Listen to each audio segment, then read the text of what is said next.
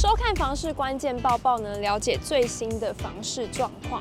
节目开始前，不要忘记按下订阅并开启小铃铛，不错过更多的房市消息。今天的精选新闻呢，要带你来看到，最近大家都可以感觉到寒流陆续发威，那台电就提醒要使用这些暖电器的时候要注意以下原则。台电说明，使用电热毯取代电暖器可以省下约八成电费。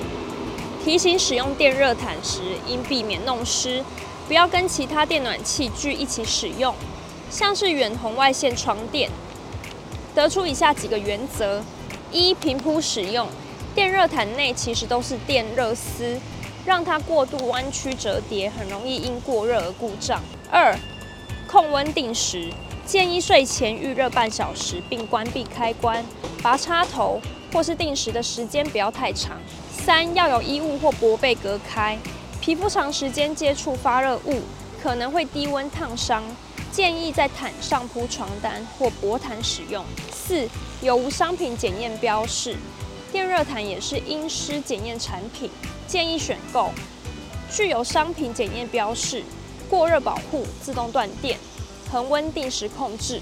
接着呢，要来看到高雄有间老公寓，总价不到五百万，但因为它整理得很漂亮，让人反而有点怕怕的。一名网友想在前金市区买人生第一间房子，才发现这间屋龄五十年的四楼老公寓，屋主是投资客，内部整理得相当漂亮。从房屋外观细看，发现顶楼铺有地砖，外墙有穿铁皮衣。该房开价四百九十八万元，经查实登。屋主于今年二月底才持有，当时总价仅两百七十八万元。他认为房子整理过，屋主赚他这一手合理，但又希望自己不是太盘的那个人。内行人一看秒懂，建议他注意实际的屋况及贷款条件，称基本上有穿铁衣，至少漏水的部分应该解决，就只剩结构部分和室内管线需要处理了。这个有钉天花板，有维修孔，可以看的话，看一下会比较放心。公共区域可以看这栋房子的老化状况，或是说头客装潢的用料不可能好，但也不会烂到一两年就要马上换。